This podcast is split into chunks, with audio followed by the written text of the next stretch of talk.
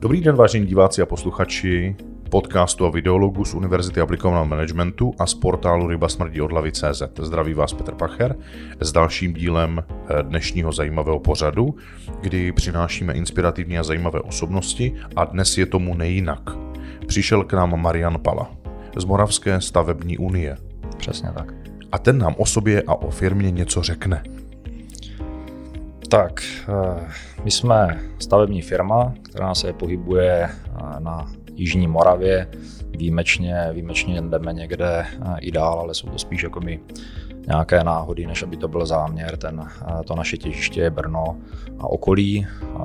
V současné době je nás zhruba 40 a je to takový stabilizovaný tým, který víceméně posilujeme nějak hodně, eh, hodně sporadicky a hodně si vybíráme.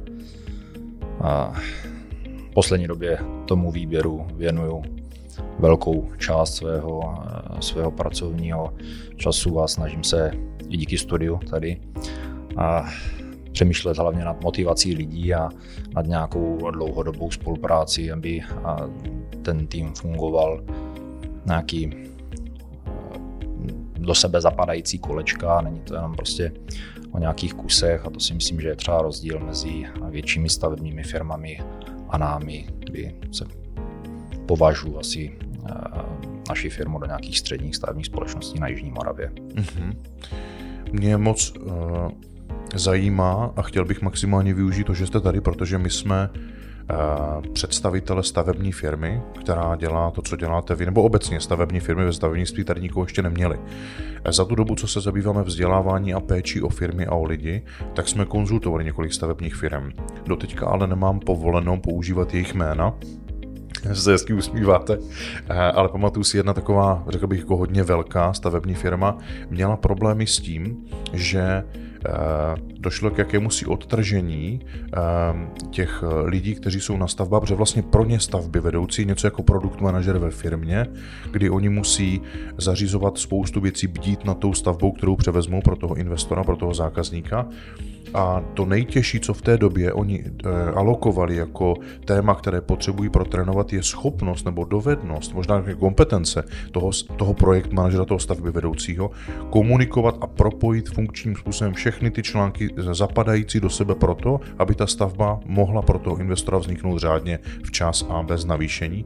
A byly to situace, kdy já jsem zažíval momenty, kdy jsme fakt museli jít do naprosto elementárních základů toho, aby pochopili, o čem komunikace je, o čem je, jak vlastně funguje člověk, eh, jeho potřeby, jeho emoce, jeho, jeho situace, která se vlastně uvnitř něho nějak mění a odráží se navenek v tom chování. A oni vlastně pochopili někteří, že ne všichni teda, jo, proto nemůžu uvést to jméno té firmy, že eh, vlastně křikem nic nevyřeší. Hmm. že tlakem nic nevyřeší, že dokonce oni musí být nárazníkovým kamenem mezi investorem, který často si na ně vyleje ledas, co? Z pravidla pochvala to bývá málo často, spíš to jsou ty nepříjemné věci, nebo tak jsem to s nimi zažíval, zatímco oni musí na ty lidi komunikovat pod, pod nimi vlastně konzistentně. A pořád je vést systematicky k tomu, aby fungovali, být s některými, protože to jsou třeba dělníci cizí státní příslušnosti, eh, potřebují nalézt jakousi jazykovou zhodu, aby jim mohli předat nějaké poselství. Jak to máte vy? Tak v podstatě je to tak, jak jste to, jak jste to řekl. Eh, ten stavby vedoucí je manažer vlastně zakázky a bych tomu skoro řekl, že eh, on vede takovou firmu ve firmě, jo, protože každá ta stavba eh, má svoje zdroje, ať už lidské, materiálové, je tam prostě nějaký začátek, nějaké ukončení, takže si to může udělat podle sebe. Myslím si, že ten stavby vedoucí hodně musí být osobnost, protože je to o tom, o nějaké přirozené autoritě nemůže e, se tady toto naučit, hmm. tak jak jste to říkal, nějakým křikem a takhle. Toto je asi i o nějakém vývoji ve stavebnictví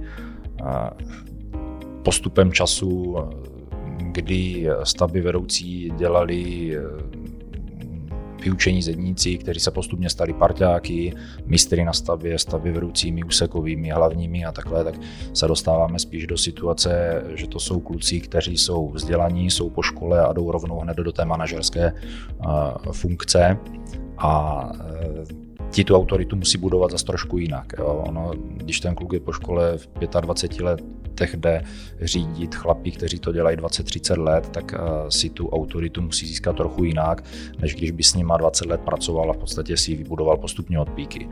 A toto je hodně o té komunikaci, to je pro, pro mě ve firmě velké téma, protože řekl, že to je základ úplně ve všem a v tom vedení té stavby tam člověk musí komunikovat více směry. Tak jak jste to říkal, s dělníkama, hodně často cizí národností, musí komunikovat s investorem úplně jinak, projektantem úplně jinak, s úředníkem, který přijde na nějakou kontrolu úplně jinak. Jo. Takže on musí umět přepínat mezi tady tímhle s tím a v podstatě nemůže jednat s investorem, který je hodně často eh, úspěšný v nějakém jiném oboru, tak se s ním nemůže samozřejmě bavit jako s dělníkem. Jo. A tady eh, tam se snažím nějakým způsobem posouvat Možná jsem se teď trošku do toho zamotal, si otázka zněla trochu jinak. Ne, otázka zněla, hele, v podstatě přesně tak, jak jste odpovídali, jo? protože já si uvědomuju, že stavebnictví mým způsobem vnímáno je vlastně v tom národohospodářském pojetí něco jako předěl mezi sektorem výroba a služby. A teď, když se na to podívám tímto způsobem, tak vlastně výroba má svoje specifika mm.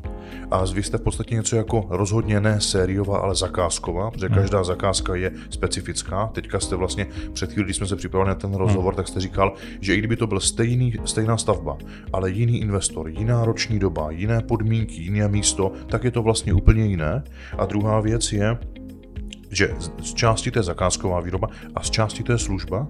Hmm. A ta služba jako ten sektor služeb je specifický tím, že to nejvíc, co rozhoduje, je kromě dodaného produktu hmm. vlastně i to, jakou emoci vytvoříte v průběhu a na konci toho klienta, který platí. A to je prostě kombinace pro někoho až smrtelná v tom pojetí, jakou kompetentnost musí mít člověk, aby v tomhle uspěl a udržel se. Je to takhle úplně přesně. My tak, jak jsem i hledal cestu, jak to předat stavby vedoucím, jak se vlastně mají chovat, protože já mám nějaký ideál, který je teda velice těžké naplnit. Jo? Asi eh, by o tom někteří kolegové mohli právě příběhy, ale každopádně eh, jsem to vnesl do nějakého kréda, že u nás v podstatě není výsledkem té naší práce jenom dokončená stavba, ale u nás je výsledkem té práce dokončená stavba pro investora, který s náma chce dělat tu zakázku znova. A to je prostě to zásadní. A tam eh, ono, to stavebnictví je strašně moc konfliktní obor, protože ve směs je to o tom, že eh, investor si myslí, že si kupuje za své peníze úplně všecko, a my mu vysvětlujeme, že si kupuje to, co projektant naprojektoval a tak, jak je to eh, ve zvyklostech českého stavebnictví, to, co je v rozpočtu a ve výkazu výměr. A teď on si myslí, že je součástí toho ještě něco navíc, takže se, je tam spoustu třecích ploch, proč chceme mít víc peněz, proč investor nechce víc zaplatit, ale vždycky je to o nějakém kompromisu a tady právě nastupuje to jednání a celá ta mravenčí práce na tom vztahu s tím investorem od začátku, od toho převzetí staveniště, od prvního kontrolní dne, od prvního problému, protože dříve nebo později všude k tomu dojde, že se budeme bavit o tom, co tam vlastně v, eh, v tom je. Vy, když si jdete koupit auto, tak ho vidíte, co si vlastně za své peníze kupujete. Ale ve stavebnictví to má specifika takový, že vy vlastně si kupujete něco, co nevíte, jak vlastně na konci bude, a když nejste z oboru, tak ani podle projektové dokumentace to pořádně nepoznáte, takže důvěřujete projektantovi, že projektant tam vlastně naprojektoval něco, co chcete.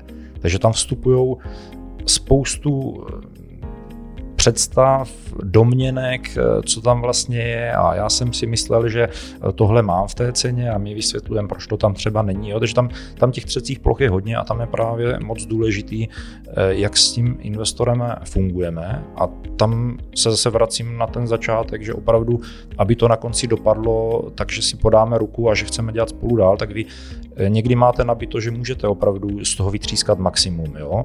a můžete toho investora zatlačit do koutu, že buď vám to zaplatí, anebo eh, prostě skončíte s tou stavbou, odejdete. Ale toto jsou takové jakoby extrémní eh, jakoby, eh, situace, kterým se snažíte celou dobu vyhnout, protože méně je někdy více a mě někdy nejde až o tu poslední tisíci korunu, jestli dostanu zaplacenou nebo ne. Samozřejmě těžko se nosí někam peníze, chceme vždycky svoji práci dostat zaplacenou, ale je to pořád nějaký balancování o tom vzájemném kompromisu a o tom, jakým způsobem se dohodneme. Ti stavby vedoucí samozřejmě mají někdy naráží už na nějaký strop, protože třeba nevnímají tady ty vztahy nebo neví tu historii, kterou třeba já mám s tím investorem nebo takhle. Takže já do toho hodně často vstupuju, ale snažím se, aby to oni pochopili a opravdu ta komunikace je základ a všechno se, všechno se vždycky bude lépe řešit, když mám vybudovaný vztah.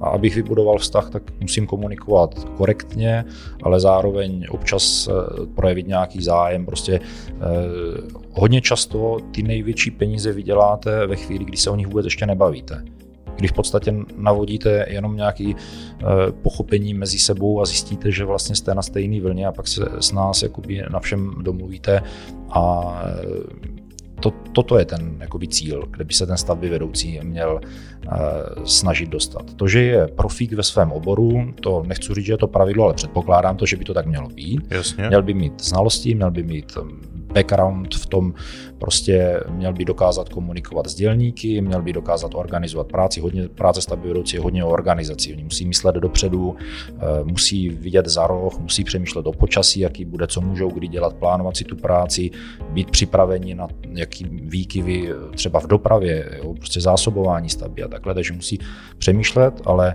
toto beru, že je nutný, ale to, co dělá z dobrého stavbyvedoucího výborného stavbyvedoucí, je to, že dokáže, dokum, eh, že dokáže komunikovat tak, že když se ten problém objeví, a on se vždycky nějaký problém objeví, tak mu to nikdo nedá sežrat, ale hledá s ním společně to východisko, který je pro všechny nejlepší.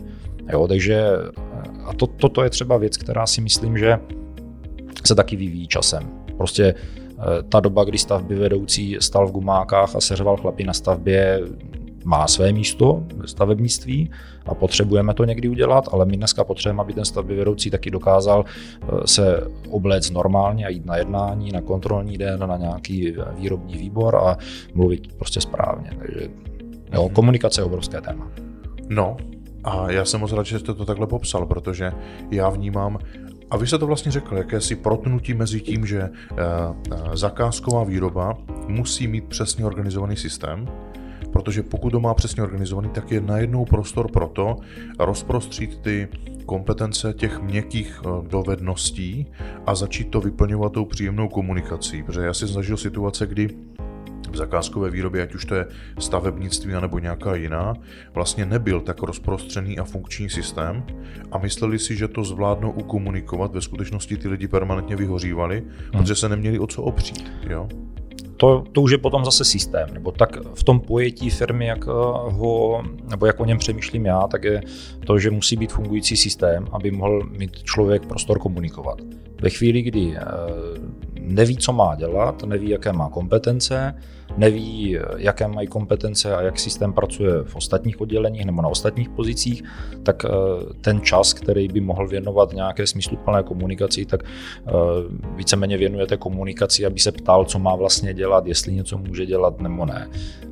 Toto bych řekl, už ale není jako problém stavby vedoucího, to je problém firmy. Ten, ten, tak jak jsme se o tom bavili od začátku, o stavbě vedoucím jakoby opozici ve stavební firmě, tak samozřejmě eh, sebe lepší stavby vedoucí neudělá nic ve špatné firmě. Jo. Prostě to je, eh, když byste poslal někde útočníka v hokeji a nikdo mu nebyl schopný nahrát, tak to jako asi možná někdy se mu jednou za čas něco podaří, ale eh, v tomhle tom ten jednotlivec nedokáže nic. Jo. To, mhm.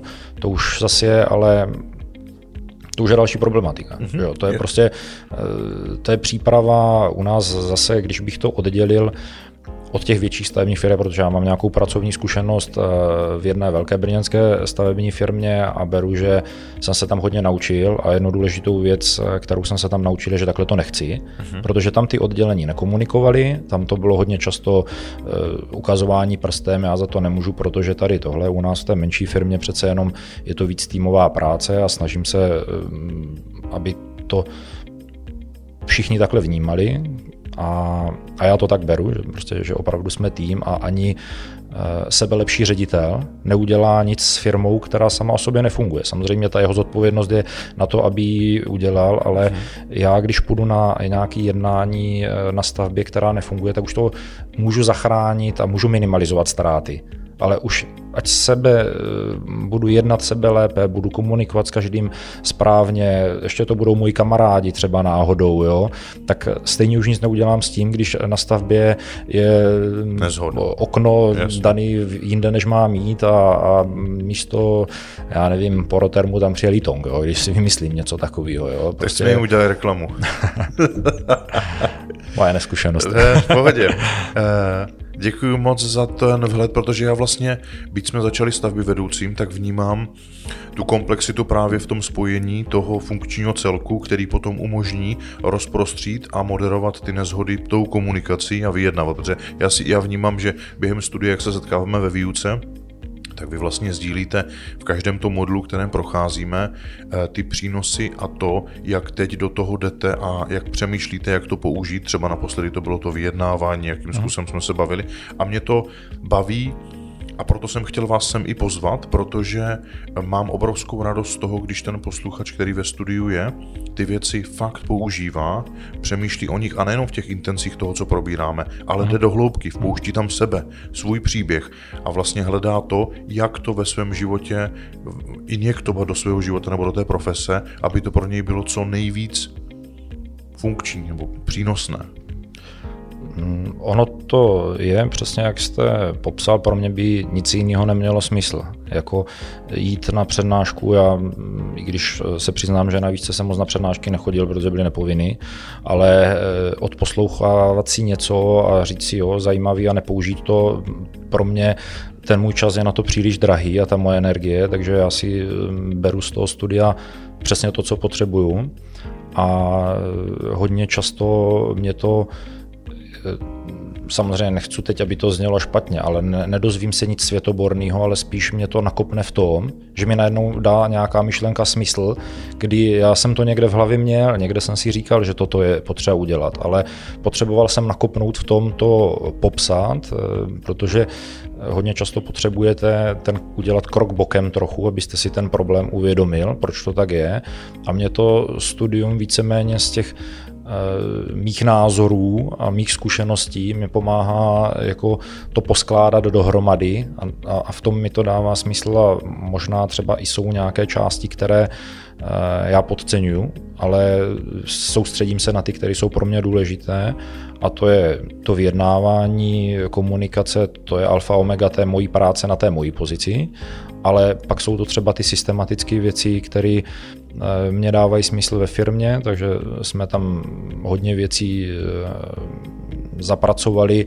eh, komplexně, tak jak jsme měli spoustu věcí řešený nějakýma třeba směrnicema, e, nějakým popisem a tak, ale v podstatě neměli jsme nějaký ucelený popis toho systému, jak u nás třeba vlastně putuje zakázka, jak u nás ta jednotlivé práce, jak jsou si pozice mezi sebou vzájemně, e, v jakém jsou vztahu, co, kde končí práce jednoho a začíná druhého. A vždycky jsme si to nějakým způsobem říkali, ale tím, jak jsme se rozrostli a jak jsme postupně přibírali nějaké lidi, tak e, tam ta myšlenka, že třeba třeba tady toto potřebujeme, tak byla, ale mě až díky, díky eh, studiu mě to se cvaklo, že fakt to jinak nepůjde a už to musíme udělat.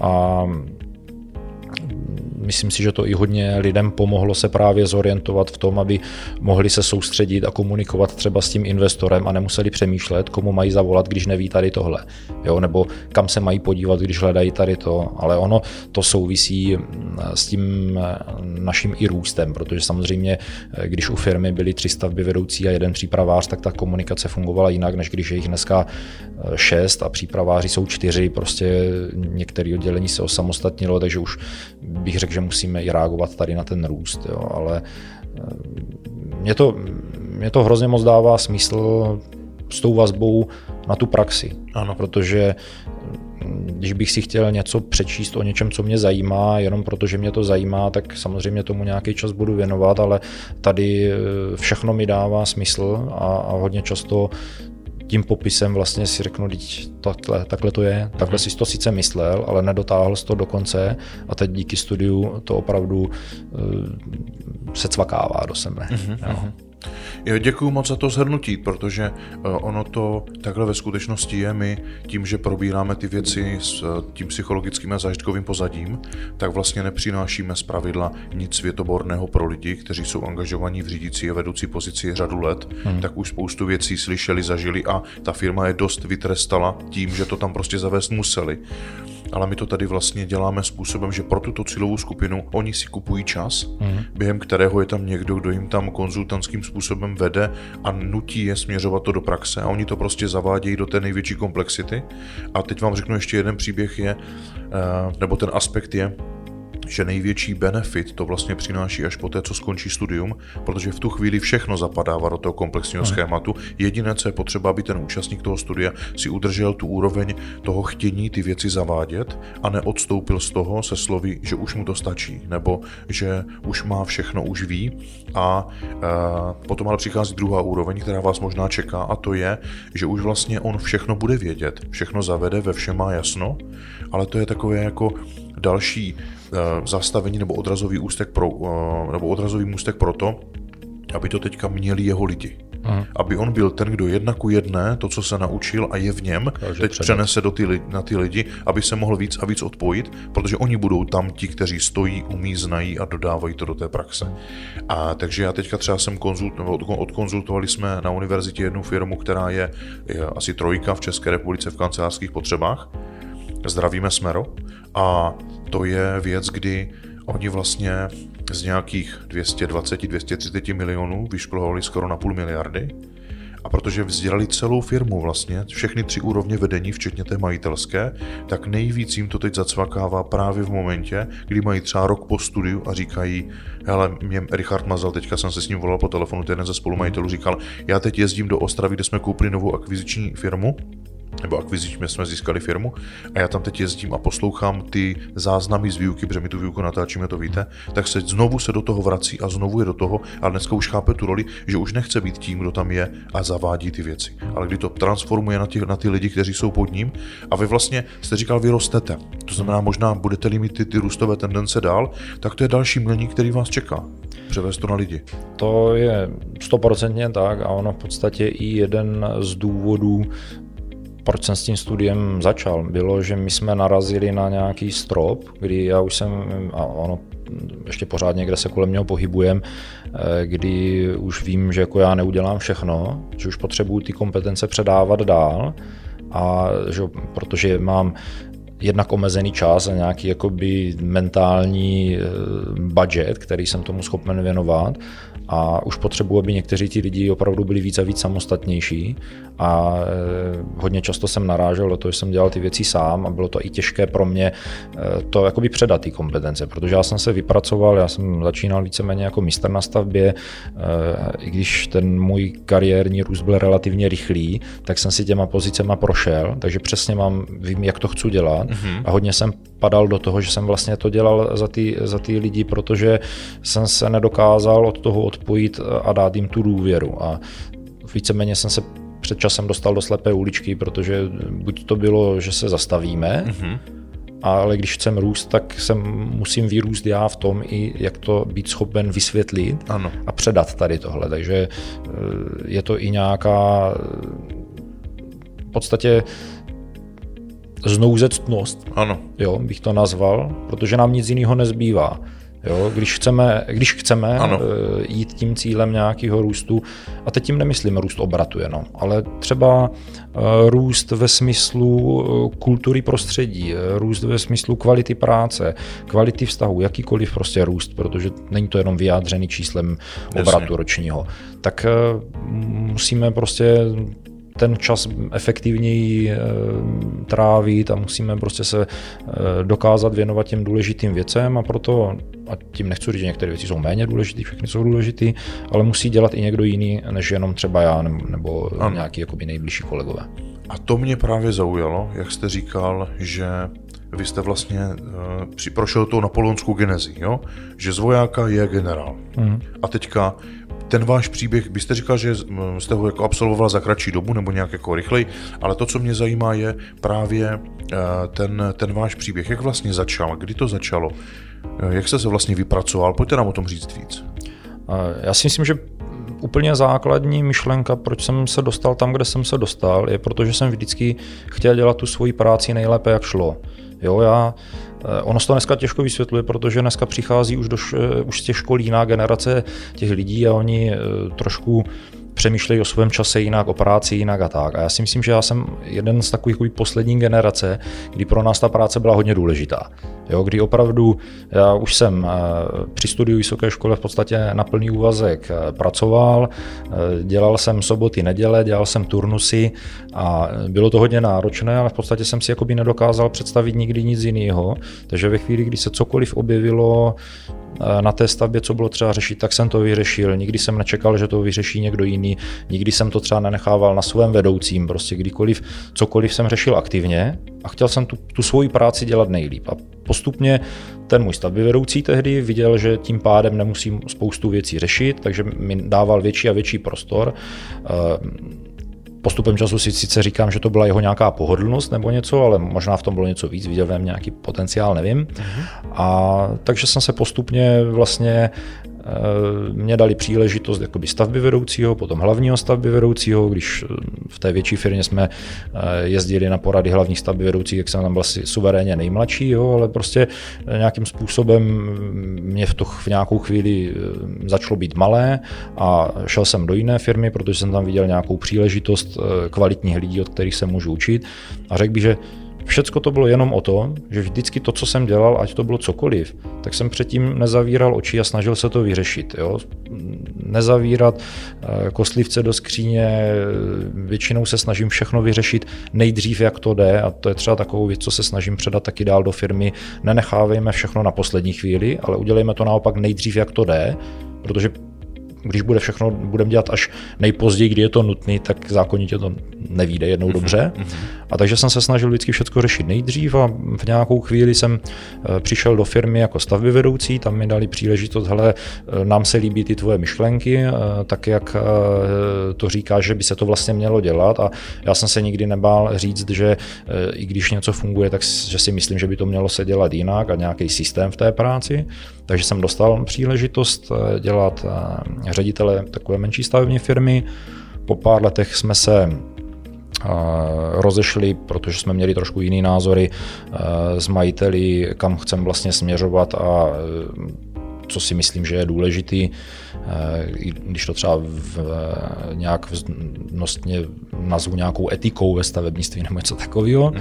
A v podstatě pak jsem měl nějakou chvíli, kdy jsem Eh, se rozhodoval, co dělat dál, a protože eh, jsem jednu stavební firmu znal, která eh, a majitele, mého kolegy Tibora Vališe, tak jsme si víceméně vždycky rozuměli a měli jsme ten názor takový, že to chceme dělat stejně, tak jsme se dali dohromady a od té doby 6 let řídím naši firmu a řekl bych, že si jakoby potvrzuju, že ty moje názory, jak to dělat, byly vždycky správný Bohužel občas tomu šla trochu ternitější cesta, protože uh, jsem třeba hodně neuměl komunikovat, protože jsem přišel z té stavby uh-huh. a ono řídit uh, partu tesařů je jiný, než řídit kolektiv, kde je eh, mnohem pestřejší zastoupení a e, i třeba jsem měl trochu problém s ženským v práci, protože ti, než si zvykli na ten můj systém, prostě udělej to a, a rychle a nezajímá mě nic jiného, jo, tak jsem,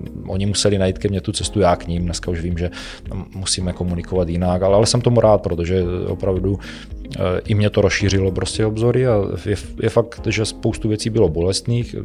Myslím si, že i dva lidi pode mnou nějakým způsobem vyhořeli, protože jsem na ně tlačil moc a mhm. chvíli, ale chvíli mi trvalo, než mi to došlo a dneska jsme tam, kde jsme, ale, ale zase se vrátím na začátek, prostě nejdůležitější je vždycky se snažit dělat tu svoji práci dobře. Nic víc a nic méně toho není. Na to není žádný um, jako zázračný lék, protože uh, ty vstupy a to, co mě třeba uh, taky hodně dostalo ke studiu, je nějaká motivace. A člověk, který je chytrý, je vzdělaný, ale ve chvíli, kdy není motivovaný, aby dělal tu práci na 100% dobře, tak udělá mnohem míň, než někdo, kdo má poloviční tyhle vstupy, ale je na 100% motivovaný. Jo, když bych to postavil na nějakou škálu, jestli mám výchozí, eh, mám 10 bodů, ale dělám je na 50%, tak z nich udělám jenom 5 Ale jestli mám 7 bodů a mám míň a dělám je na 100%, tak udělám víc. Jo? A takhle eh, i s těma lidma, jak pracovat, tak eh, to je taková věc, kterou pořád hledám a kde hledat vlastně ty, tu jednotlivou motivaci, protože každý máme někde jinde. Že? Každý chceme od té práce trošku něco jiného, takže to je pro mě po té komunikaci druhé velké téma je ta motivace, protože to moje jednoduchý dělej na 100% všechno a všechno pak půjde, úplně nefunguje vždycky. Ale myslím si, že na jakékoliv pozici, v jakémkoliv oboru, když se někdo bude snažit to dělat poctivě na 100%, tak na tom nemůže být špatně. A pak na to může být jenom trochu líp, anebo trochu méně líp, ale ne špatně. Jo, mm-hmm. toto je základ. Mm-hmm. A samozřejmě na začátku té kariéry tomu musíte trochu věnovat víc, protože eh, ty zkušenosti, které vám chybí, nebo některé dovednosti musíte umět eh, vyvážit třeba tím časem. Takže já jsem opravdu byly doby, kdy jsem pracoval 14 hodin denně, 6 dní v týdnu a dneska věřím, že mám stejné výsledky s méně časem, ale mhm. musel jsem k tomu dojít a nebál jsem se toho. Já to, toto je třeba věc, kterou se mi těžko zatím předává těm mladším ročníkům, ale chápu to, jako respektuju to tady toto, ale v každém případě prostě vždycky dělat tu práci na 100%. No vy jste vlastně zmínil ten druhý element a to je ta motivace, nebo ten motiv uvnitř toho člověka, který tam hoří. Mm.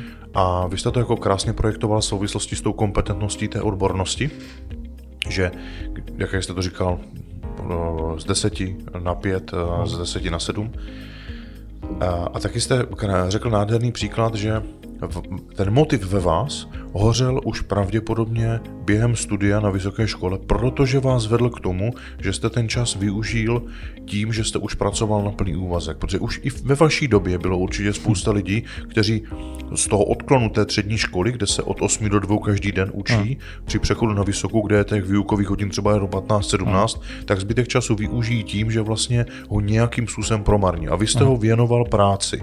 A dneska říkáte, že ti, co vychází ze školy, je to jiná generace. Hmm. Jak to vidíte vlastně tu disproporci v nich zažehnout ten motiv, který tam ještě není nebo ne tak silný? Tak já se jim to snažím samozřejmě nějakým způsobem předat, tady tohle moudro životní, ale hmm. vidím, že e, procentuálně větší zastoupení těch mojich spolužáků nebo toho mojeho ročníku bylo opravdu, že se orientovalo na tu práci už na té výšce. Já mám takový jakoby štěstí, že v rámci té, toho VUT stavební fakulty jsem měl jako hodně prakticky e, zaměřenou specializaci a tam možná to přivedlo spoustu lidí k sobě.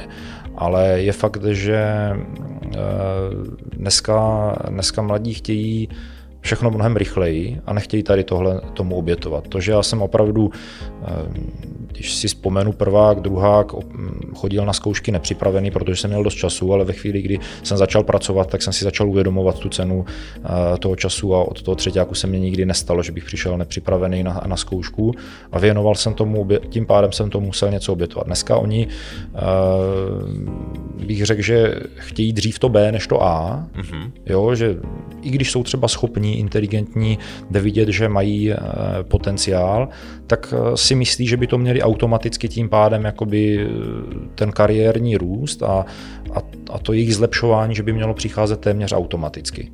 Jo? Mm-hmm u mě to tak nebylo. Já jsem prostě nad tímhle takhle nepřemýšlel, že bych měl jezdit oktávce a měl mít takový plat. Já když jsem kdykoliv přišel do práce, tak se mě ptali, jaký chci plat a já jsem říkal, hele, mě je to jedno úplně. Já samozřejmě mám nějaký výdaje, mám hypotéku nebo něco takového, takže mám nějaký strop, ale mě o ty peníze až tak nejde. Já první chci vidět, jak se tady bude pracovat, co spolu vymyslíme a já věřím, že všechno přijde a všechno vždycky přišlo. Ale toto dneska není. Jo? Dneska jsou opravdu peníze na prvním místě a možná nemám úplně populární názor v tom, ale myslím si, že za to můžou částečně sociální sítě, protože já jsem se prostřednictvím Facebooku s nikým nesrovnával a takhle, že bych viděl, že se lidi mají mnohem líp. Pro mě bylo eh, to, že jsem se měl líp, že jsem si mohl koupit o jedno pivo víc nebo míň, jo? Mm-hmm. ale neměl jsem pocit, že bych v 25, v 28 eh, měl jezdit po eh, nějakých drahých dovolených a trávit zimu na lyžích a, a léto kdo ví kde, protože jsem to prostě neviděl a soustředil jsem se díky tomu na tu práci. Dneska Пока. Vypadá, že se jakoby adoruje tady to trávení toho volného času a tím pádem ta práce jako je asi na druhé koleji a myslí si ti lidi, že by měli díky té průměrně odvádějící práce mít nadprůměrný eh, život v tom soukromí a někdy za to ani nemůžou. Někdy je to opravdu tady toto to pozlátko eh, prostě těchto sociálních sítí. Jo. Ale nejsem si tím jistý, ani se snažím nad tím nějak zvlášť moc nepřemýšlet, prostě respektuju, že to tak je, ale takovýhle názor na to mám, že i proto dneska ti mladí eh, se do toho zapálení pro tu práci dostávají trochu hůř, protože mají pocit, že vlastně to je ta druhá věc až. Mm-hmm. No takhle, já vnímám, že to, co říkáte, je váš názor, já, se mnou rezonuje, takže já, já to vnímám velmi podobně. A myslím si, že tam do toho vstupuje nejenom sociální sítě, ale vlastně i rodina a prostředí, které toho člověka obklopuje, protože to na něj má vliv. A vlastně i rodina mu dovolí vstoupit na sociální sítě. Já jsem teďka nedávno viděl rozhovor v Eh, té show Jana Krause, kdy si tam pozval eh, toho herce Koháka, Jakub Kohák snad mm. se jmenuje, a bavili se mimo jiné i o dětech a on ty děti měl 6-7 leté, tuším, a bavili se, protože ten Jan Kraus je poměrně velký zastánce sociálních sítí a různých jako manifestů uh-huh. v těchto těch elektronických prostředích. A on říká, hele, oni nemají tablet, oni nemají telefon, prostě na to je dost času. A úplně eh, je od toho tím způsobem, jak to popisoval, tak to znělo, že vlastně k tomu ani nepouští, protože um, vnímá, že to prostředí a ten, ta kultura, která je oklopuje, tak byť je nemůže izolovat, hmm. tak ale hm, prostě chce jim dát prostor, aby do toho zřejmě vstoupili ve chvíli, kdy budou vyzrálejší a budou si sami schopni ovlivnit, co nasají, protože pokud hmm. do toho injektujete do toho člověka do toho od začátku, tak on to přijme jako paradigma a vlastně tak, jak třeba úplně druhá strana mince byla, já si pamatuju babičku, která je 90 let, ta vlastně v momentě, kdy kdekoliv zaznělo, ať už v televizi nebo v novinách něco, tak to přijala jako hmm. naprosto stoprocentní pravdu, o které se nebude spekulovat, protože to přece psali v novinách nebo to řekl. Hmm. A to je zase ta druhá strana, která vlastně do lidí přes média vpouštěla v té rámci ideologické základny do roku 89 programované věci jimi. Hmm. Takže já si myslím, že ta výchova ke kritickému myšlení je určitě jako správná a ten váš názor se mnou rezonuje. Akorát si říkám, když vlastně na to narážíme všichni jako na schéma současné doby, hmm. že byla generace třeba ta vaše, která vlastně byla přiváděna k tomu využít ten čas smysluplně a pochopila, že musím investovat nějaký hmm. východ z komfortní zóny a čas, abych se někým stal hmm. a nemůžu mít B bez A, tak jak vlastně vy dneska ve firmě řešíte to, že současná generace je obráceně? Jak, to, hmm. jak k tomu přistupujete? Já se snažím o tom s těmi lidmi mluvit mm-hmm. a snažím se na tu správnou cestu, když budu teda přijímat, že ta moje cesta je ta správná, ano. je víceméně eh, přivést a právě jim nabídnout tady tento názor, jo, protože uh, oni to jako nemají jednoduchý. Já vidím, že spoustu dospěláků má problém se v dnešním světě podle mě vyznat právě proto, že to je prostě pro ně příliš a nemají to kritické myšlení. Já jsem hodně přikyvoval, protože to si myslím, že je taky základ k tomu, aby člověk eh, si dokázal trošku zorientovat. A oni jakoby ani v podstatě v tom věku dneska 25, 27 let už do toho jakoby spadli rovnýma nohama, takže oni tu alternativu ani neznají. Mm-hmm. Oni, už si, oni si myslí, že ten svět je úplně jiný, než on ve skutečnosti je.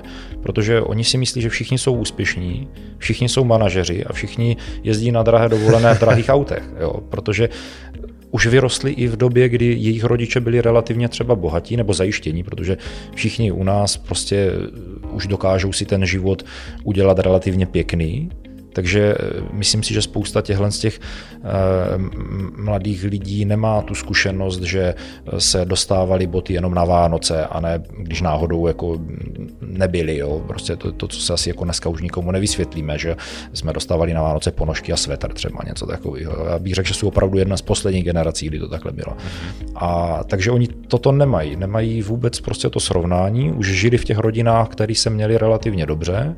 Do toho mají k dispozici spoustu materiálů, ať už prostě na sociální síti, které já ani dneska neznám, protože vždycky mě to někdo akorát řekne a já říkám, vůbec nevím, co to je. Mm-hmm. A takže v podstatě já se, když na někoho nadějného narazím, tak se mu to snažím víceméně vysvětlovat a, a dát mu tady tu uh, druhou příležitost vidět ten smysl v té práci, protože setkal jsem se třeba s člověkem, který si myslím, že byl schopný a nadějný, ale opravdu bral tu práci jako druhou věc a já když jsem mu nabídl nějakou alternativu dočasného přeložení na jinou pozici, tak v podstatě mi řekl, že by byl z té práce unavený a neměl by prostor na své koníčky. Jo? A pro mě toto je úplně šílený. Jo. Přece já jako mám taky náročné koníčky, třeba jako energeticky, ale nikdy bych kvůli nich jako nezanedbal práci.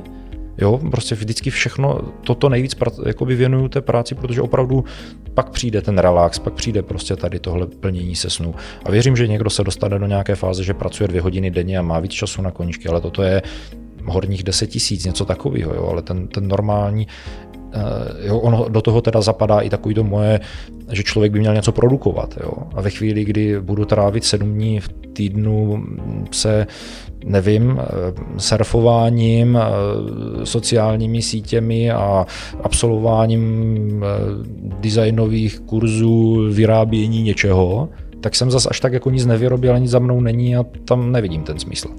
Jo? Takže prostě já bych chtěl, aby u nás pracovali lidi, kteří naplňuje ta práce a dávají jim to smysl. Ono to není pro každého. To stavebnictví není pro každého a naše uh-huh. firma není pro každého. Uh-huh. I dobrý stav, stavoš nebo stavař nemusí v naší firmě fungovat, protože tam nevidí ten náš smysl. Jo? Takže snažím se jim v podstatě dát alternativu k tomu pro mě nesmyslnému žití na eh, sociálních sítích a nějakých koníčků, že může i ta práce být koníčkem, protože to je další věc, kromě toho snažit se dělat svoji práci dobře, je být v práci, která mě naplňuje. A eh, já třeba nikdy jsem nerozděloval až tak svůj jakoby eh, soukromý život od pracovního, protože mě to tak bavilo, že já, já nemám problém v neděli večer dvě hodiny pracovat, protože mě to baví, když mám na to chuť. Mm-hmm. Nemám občas problém samozřejmě eh, si vyřešit eh, v pondělí v 10 hodin něco, co až tak práce taky není. Mm-hmm.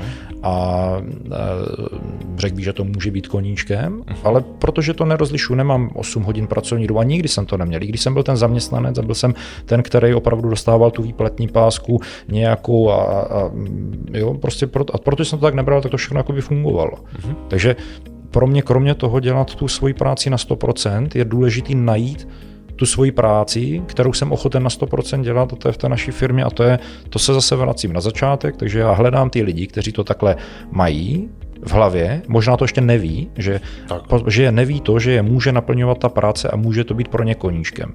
Mě baví, když si s tím, když jsem byl třeba eh, mistr nebo stavby vedoucí na stavbě, mě bavilo se projít po té stavbě, vidět, že to funguje. A přemýšlel jsem o té stavbě dopředu, co budeme dělat. Mě to opravdu bavilo. Některý dny jsem se těšil v pondělí do práce, protože jsem viděl, co zase vybudujeme. Jo? Mm-hmm. A díky tomu, že to takhle je, a, a i teď mě baví, vidím, když prostě v té firmě něco funguje, takže jsem něco vytvořil, tak to je v podstatě pro mě taky koníček. Samozřejmě hodně náročný koníček občas, emocionálně, fyzicky taky hodně často, ale kdyby to tak nebylo, tak to nedělám prostě.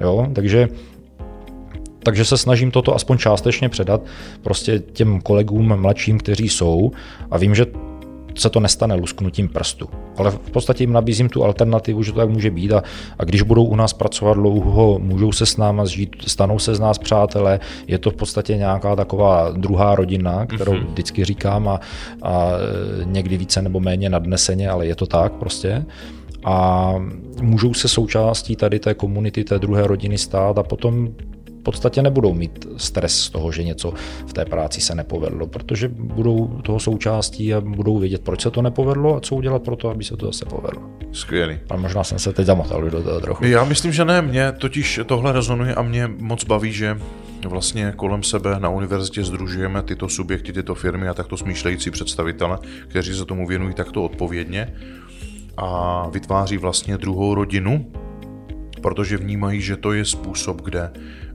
realizují, lidé mohou realizovat svoje sny, svoje představy, svoje vize. A teď je jenom důležité tyto lidi najít, a pokud je společnost a systém nebude produkovat v takovém množství, aby nás uspokojili v těch organizacích, tak je budeme potřebovat eh, jako najít spíš ty talenty, ze kterých potom společnou péčí a společným souhlasem tohleto někde vybudujeme, vzbudíme, probudíme nebo postavíme. A to se mi moc líbí, Já si myslím, že bychom si na tato témata mohli povídat hodiny a hodiny, protože to, to, tohleto prostředí teď prostě takhle nastavené je, ale protože náš podcast se blíží k závěru, tak eh, Taková obvyklá eh, výzva, která tomu druhému vždycky ode mě putuje, je, když by si diváci a posluchači mohli vzít jednu jedinou věc z dnešního rozhovoru z vašeho příběhu, co byste jim vzkázali jako poselství? Já si myslím, že to je najděte tu práci, kterou milujete a pak v ní buďte stoprocentně poctiví a pak všechno ostatní, co se týče kariéry a práce, bude fungovat. Hezký. Eh, já si teďka vezmu vlastně eh, do úst eh, Jaroslava Duška, Jardo, zdravíme tě. A on říká, nebo on říká, vlastně duplikuje to, co ten Miguel Ruiz v těch čtyřech dohodách říká a říká, dělejte to nejlépe, jak umíte.